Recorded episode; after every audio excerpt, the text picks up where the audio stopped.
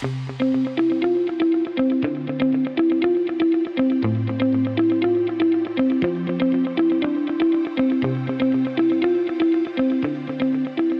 is going on, everybody? Welcome in to another edition of the Daily Energy News Beat Stand-Up here on this gorgeous Tuesday, December 5th, 2023. As always, I'm your humble correspondent, Michael Tanner, coming to you from an undisclosed location here in Dallas, Texas, joined by the executive producer of the show, the purveyor of the show, and the director and publisher of the world's greatest website, energynewsbeat.com, Stuart Turley. My man, how we doing today? It's a beautiful day in the neighborhood up here in Bear Country. Absolutely. No, awesome show. And we have an awesome menu lined up for the day. First up, Chevron, Exxon opt out of funding at COP28. Methane Reduction Fund. Ooh, in the throngs of COP28, Chevron and Exxon make a name. Next up, copper climbs to 11-week high on Panama mine risk and shortfall. We don't cover the minerals markets as much as maybe we should, but Stu, great article you've got on what's going on with copper right now and why it's really so expensive. Talking about that, speaking about copper being expensive, why repairing your EV is so expensive. May not much have to do with the price of copper, but it is a lot to do with the supply chain. So Stu will dive into all that. Next up, Germany is sick of the man of Europe.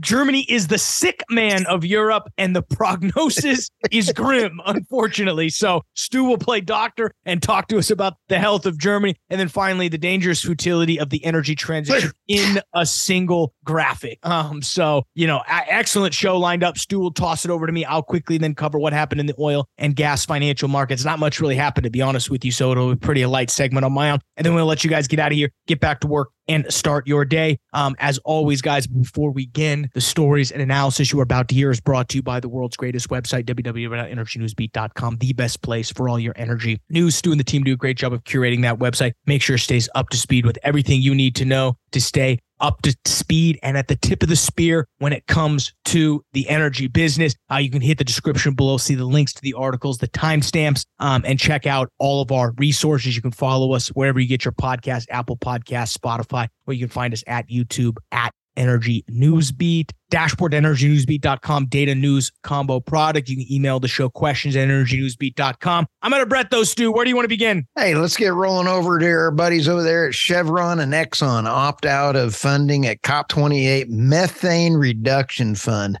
Michael, this is an absolute hoot. Ursula, our good buddy over there who's in charge of the EU, made a comment that this fund is going to be into the billions. That the commitments have been about $100 billion over COP as their target. She says that's not enough. We need trillions. I think that might have been the trigger for Exxon and Chevron to go, no, our checkbook is not that big. Let's go through this here. A global flaring and methane reduction partnership that will run by the World Bank with initially $255 million earmarked to help developing countries and their oil companies stifle leaks on that potent greenhouse gas. Okay, I can understand why Exxon and Chevron later down in the article, they say, we're not sure we want to donate to a fund that's going to be controlled by our competitors. I applaud them for that decision. That's pretty crazy. And so when you sit back and think, you have BP, ENI, Equinor, Occidental, Shell, Total, and UAE. All of that was $100 million. U.S. put in $2 million. Germany put in 1.5, and Norway was $1. Wow. Yeah, I mean, if you're Exxon or Chevron, I think from their perspective, they're doing all they. I mean, if you don't think Exxon and Chevron are not trying to on their own reduce emissions because they understand that if they make it, that if they reduce emissions and produce sustainable oil and gas, it's the best of both worlds. They're probably spending more than $25 million to lower their emissions. So the fact that they have to now put it up is probably where they're like, well, we don't need, we don't just need to just lose $25 million when we're already doing it. I applaud them for that. Absolutely. And where they were in there and Exxon said they joined the pledge, but we're going to give our expertise in what we're already doing, Michael. I applaud them for standing up. We've got to have more of that kind of thing. And our great Chevron and Exxon are doing better than my buddy Putin, you know, and you sit back and kind of go, hey, you know, Gazprom is leaking like a sieve. I mean, that's like me in a Speedo. I'm leaking everywhere. Okay. That's on that lovely note. Let's go to let's go to coppers.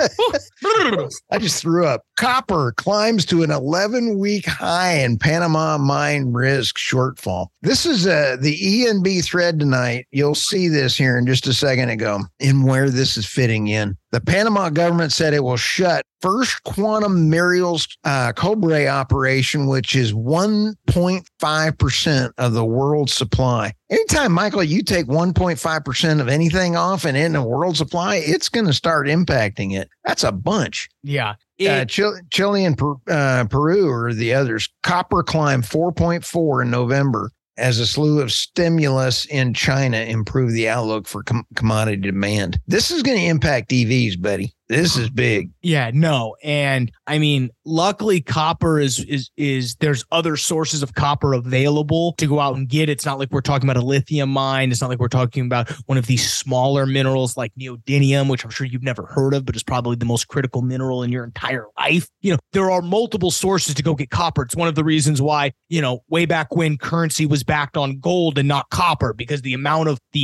supply of copper was increasing too rapidly. Well, right. Ironically, it's what the monetary base is doing right now. So, yes, I do think that these high copper prices are concerned. I do think, as you mentioned, Chile and Peru and some of these other nations, there's a lot of these other copper mines are going to be able to pick up the output. I do think in 2024, though, we're probably going to see a larger shift. And that's going to, again, as you said, as we move into the next article, bleed into the EV market, because there still is a lot of copper. It's not the main one. If we were talking about a lithium mine, or a critical lithium mine, you know, we'd see EV prices would shoot through. This is going to have a long range effect, and not just on EVs. This is, I mean, copper's used in wiring. Copper's used is an industrial product. Again, it's one of the reasons why we wouldn't want to eventually, you know, people always talk about, well, how do we pick something to back our currency up? Well, if you chose copper, the problem is it's too prevalent in industry, not just EVs, everywhere. I mean, I'm sitting in an apartment right now. I bet you there's miles of copper flowing around me. So it's going to have a long tail effect, not necessarily just the EVs, but it will make them more expensive. You alluded on several of my comments that I was trying to go for, and that is all of the renewable projects. There are 24,000 renewable projects waiting to get attached to the grid in the U.S. Rutrow. And what is being attached to the grid? We're talking power lines. Oops. So, okay, electric vehicles. Why repairing your EV is so expensive, Michael? Remember about 2 months ago, you and I talked about insurance. Insurance companies are even more shark-like than sharks. They actually understand dollars and cents. And so this is where it gets a little bit funny. EV repairs following a collision can cost thousands of dollars more than their gas counterparts because it tends more moving parts. The vehicles are more complicated and fewer people do such repairs. Michael, I loved my 43 Willys. It was a 43 Willys flathead. It was the only year it was the first year they made the Jeep. And I mean, it was the first four-wheel drive car ever made. That thing would go. I pulled out people out of the mud in it. It was an old World War II Jeep. I loved it. I could work on it. Can't work on anything since. Now, yeah, I mean, obviously the EV is going to be a little bit harder to fix than the Model T, which was the Stu's first car. But wow. Okay. What's crazy is this 51-year-old San Francisco guy, whatever his name is, Scott McFiggin. Right. All he had was a bumper issue. A dent under the size of a bowling ball underneath a real tail amp. 2.5 months to fix, $22,000. We're in the wrong business, dude. We got to shut it all down and become EV mechanics. Let's see. Podcast host, EV mechanic. There's work involved with one of those. No. Good point. In their defense, it is a Rivian, which is one of those new style cars. But, you know, I love how they say down here, Stu, that the average cost of repairing an EV is about $6,500, which is about $1,500 more than the average car, about $4,200. Right. You know, and as you mentioned, it comes with the increased cost of just a lot of stuff. What's interesting is that Hertz is even saying after entering an agreement to purchase a lot of Teslas and have a decent amount of Teslas in their fleet, they actually mentioned that part of the reason their third quarter profit was smaller than expected was due to the fact that they spent so much on repairing electric models, which it just, again, goes to show you the uneconomics of EVs at its finest. Now, I will say I want a Cybertruck. And that's after I saw this video on TV, a guy came out and there's two videos that I thought were great. And I want to give Elon Musk a shout out. And that is, they brought out a Tommy gun and shot 45s at the thing. And it actually, it did fine. So I want me a bulletproof Cybertruck. Now, the other one was showed these Tesla robots running around shooting at it. And that actually was green screen and CGI and everything else. And people were thinking that that was real, that they had Tesla robots driving a Cybertruck. So there are two different ones, but I do want a Cybertruck. Absolutely. Okay, let's go. What's next? Let's go to Germany. Germany is the sick man of Europe, and the prognosis is grim. Ooh, yeah. Oh, clear. Hey, watch this. For our podcast listeners, I have two of my 30 mics that are normally on my desk. Clear. Coming. We got to have that. 20 cc's. Stat. Okay. German governments, Germany, they had their BASF fertilizer plant closed. They've had the oldest steel mill in the EU closed this year. Volkswagen has absolutely shut down. And why, Michael? High costs of energy. Their energy costs have continued to go through the roof. Former Chancellor Angela Merkel liked to evoke the idea of frugal Zwaben housewife when she lectured others on sensible economics. It was her government that earned a debt break into the Constitution. She was good about some things. She did like a little bit of a sharp pencil on the budget. She did some other things that were questionable, but let's go in here. The necessary cuts will hit Germany amid cost living crisis. This is a new reality will bring more economic problems, piling on pressure on a fragile and unpopular government.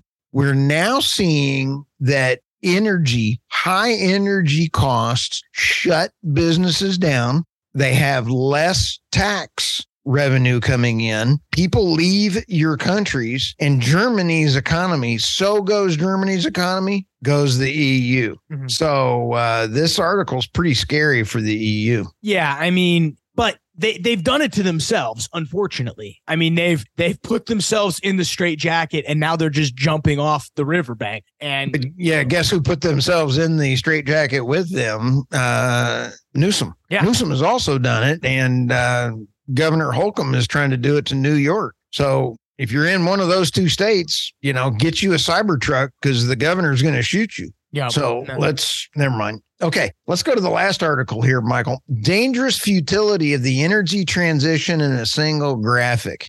This goes back to COP28, and that's I get to interview tomorrow. It'll come out Thursday. It'll be 11 o'clock our time. It'll be 9 a.m. in Dubai. Grace Stank she's Miss America in the nuclear thing. And the reason that the energy transition to net zero, you got to have nuclear and you got to have natural gas until 30 years from now, until wind and solar can actually be made without printing money.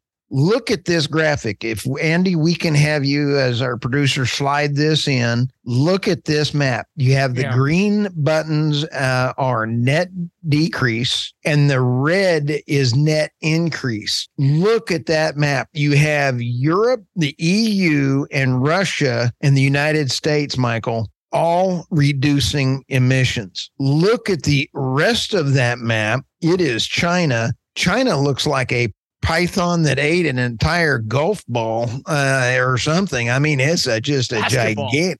Yeah, it's like, wow. And then you take a look at India's blowed up. I mean, you take a look at that. It's wow, painful. So when you take a look, The false and heavily subscribed energy transition has nothing to do with the climate or the environment. It's the fact the most advanced transfer of wealth and national security in human history. That is from the author of this. Oh, Stephen C. David Blackman. Oh, well, we love him. I mean, if they said a picture's worth 1,000 words, then this picture really is worth it. It is. It's worth more because it clearly shows us where the emissions are coming from. I mean, anybody who's sitting in the United States saying we are not doing enough to curb emissions, you're just not necessarily informed. Now, the problem is our net decrease in emissions is offset by huge net increases over in. But what do you expect India and China and Indonesia and Vietnam and the Philippines? What do you expect them to do when they are expecting to lower the cost of energy for their citizens? What do you expect? I don't expect them to do anything different except use more natural gas and more nuclear. You can handle this very easily if you don't have the World Economic or the World Bank charging exorbitant rates to put in renewable that has a higher cost. So there is a way around this. Let's help Africa use their own natural gas, charge a higher natural gas and help them export that and charge that and let that money go back to Africa. There is a way in order to get to net zero if we work together. But David Blackman, follow him on blackman.substack.com. He is a cool cat. Yeah, no, absolutely. We love that. Our favorite random guy on Substack. Favorite random guy on Substack. Is that all you got? That's all I got, man. Wow. I'll keep it short on my side, guys. We saw, overall in the finance markets today, we saw stock market drop about 0.5 percentage point. NASDAQ or S&P down about, as I mentioned, 0.5 percentage point, 45.69. NASDAQ down about a full percentage point, 15.839, which represents, again, about 157-point drop. Crude oil dropped about 2.5 percentage points from opening somewhere around 74.75, currently trading 73.26 as we record this, about 5.57 here on the 4th. We did see natural gas stay fairly steady at about $2.70. Brent oil, $79.18. We did see Bitcoin spike over 42,000, currently trading about $41.97 right now. So for all you Bitcoins enthusiasts out there right now, hey, price is through the roof. Gold also hit 21,000 today. So I mean, if you're in metals, hey, it's a good day for you. As far as what's holding, again, oil prices down, it's really the fact that OPEC Plus will probably not make more cuts. I mean, That seems to be the sentiment out there right now, but it also, as it's come out multiple times, OPEC Plus has had to tamp down rumors that none of its countries are actually abiding by the supply cuts. The Saudi prince came out today, or the Saudi energy minister came out today and said, "Well, we think they're abiding by the cuts." You think? You really do? You think? I don't think so. We've covered extensively on this show. They're not. We've, talked about the dark fleet and all that stuff. But that's really, I think the market is starting to, and again, $120 oil chirping. I'm not seeing it anywhere, Stu. I'm looking hard, but I'm not seeing it anywhere. So we're still working on putting that segment together. Point of it is, I think, really as low, I don't know. I would have told you 75 is the floor, Stu. So this is a little bit shocking in terms of me, but how low we've gone. Again, can't complain. $73 oil. I won't complain about that. But it's interesting considering, again, the fact that most people were hoping for $120, $150 oil. So, we know you had it pegged at that. So it'll be interesting to see how things turn. But this is not bullish coming into the end of the year, Stu. No. Now, Brazil just got accepted into OPEC Plus, and the head of Petrobras basically came out and said, "We're a member of OPEC Plus, but you're not going to put a quota on us, and we will produce as much as we possibly can." Oops. So welcome to the new member, and that just validates everything else, that there is no quota. Yeah, no. The only quota. The only quota is on coal plants in China, and that's up. We know that. No, the only quota is that we are going to cut all of ours. Our buddy Kerry has also, by the way, if anybody wants to know, I did put that out on Twitter. Our staff over there at COP28 found a picture of Kerry. He got photobombed in a pool. So anyway, that being said, Kerry has agreed to cut all of our coal plants out. So that means blackouts. Burn your shoes, but we will have plenty of catch up. That's exactly right. Burn your catch up. All right, what else, Stu? What's your big takeaway from COP28 first day? It's disgusting. I applaud the oil companies for standing up. I applaud them. Ursula from the EU, I've reached out to her, invited her on the podcast, but I don't know that she'll be here. She said, billions are not enough. We need trillions. I'm like, you got to be kidding open. Me. I'll help you. Trillion? You're right. It's probably 3 trillion. Give me a trillion. I'll help you out. Yeah. Hey, what's a few trillion between friends? You and I started the podcast years ago going, what's a few billion between friends? It was a million between friends. Now it went to billions and now it's at trillions. Unbelievable. So what should people wonder about COP? I'm interviewing Grace Stank, Miss America, 11 o'clock, and it's 9 o'clock her time. So anyway, it's going to be a lot of fun. No, it'll be great, but appreciate, Stu, all your hard work. We'll be covering COP28 and everything around the oil and gas and energy markets here, but we're going to let you guys get out of here, finish up or start your day, depending on when you're listening to this. For Stuart Turley, I'm Michael Tanner. As always, guys, we appreciate it. We'll see you tomorrow.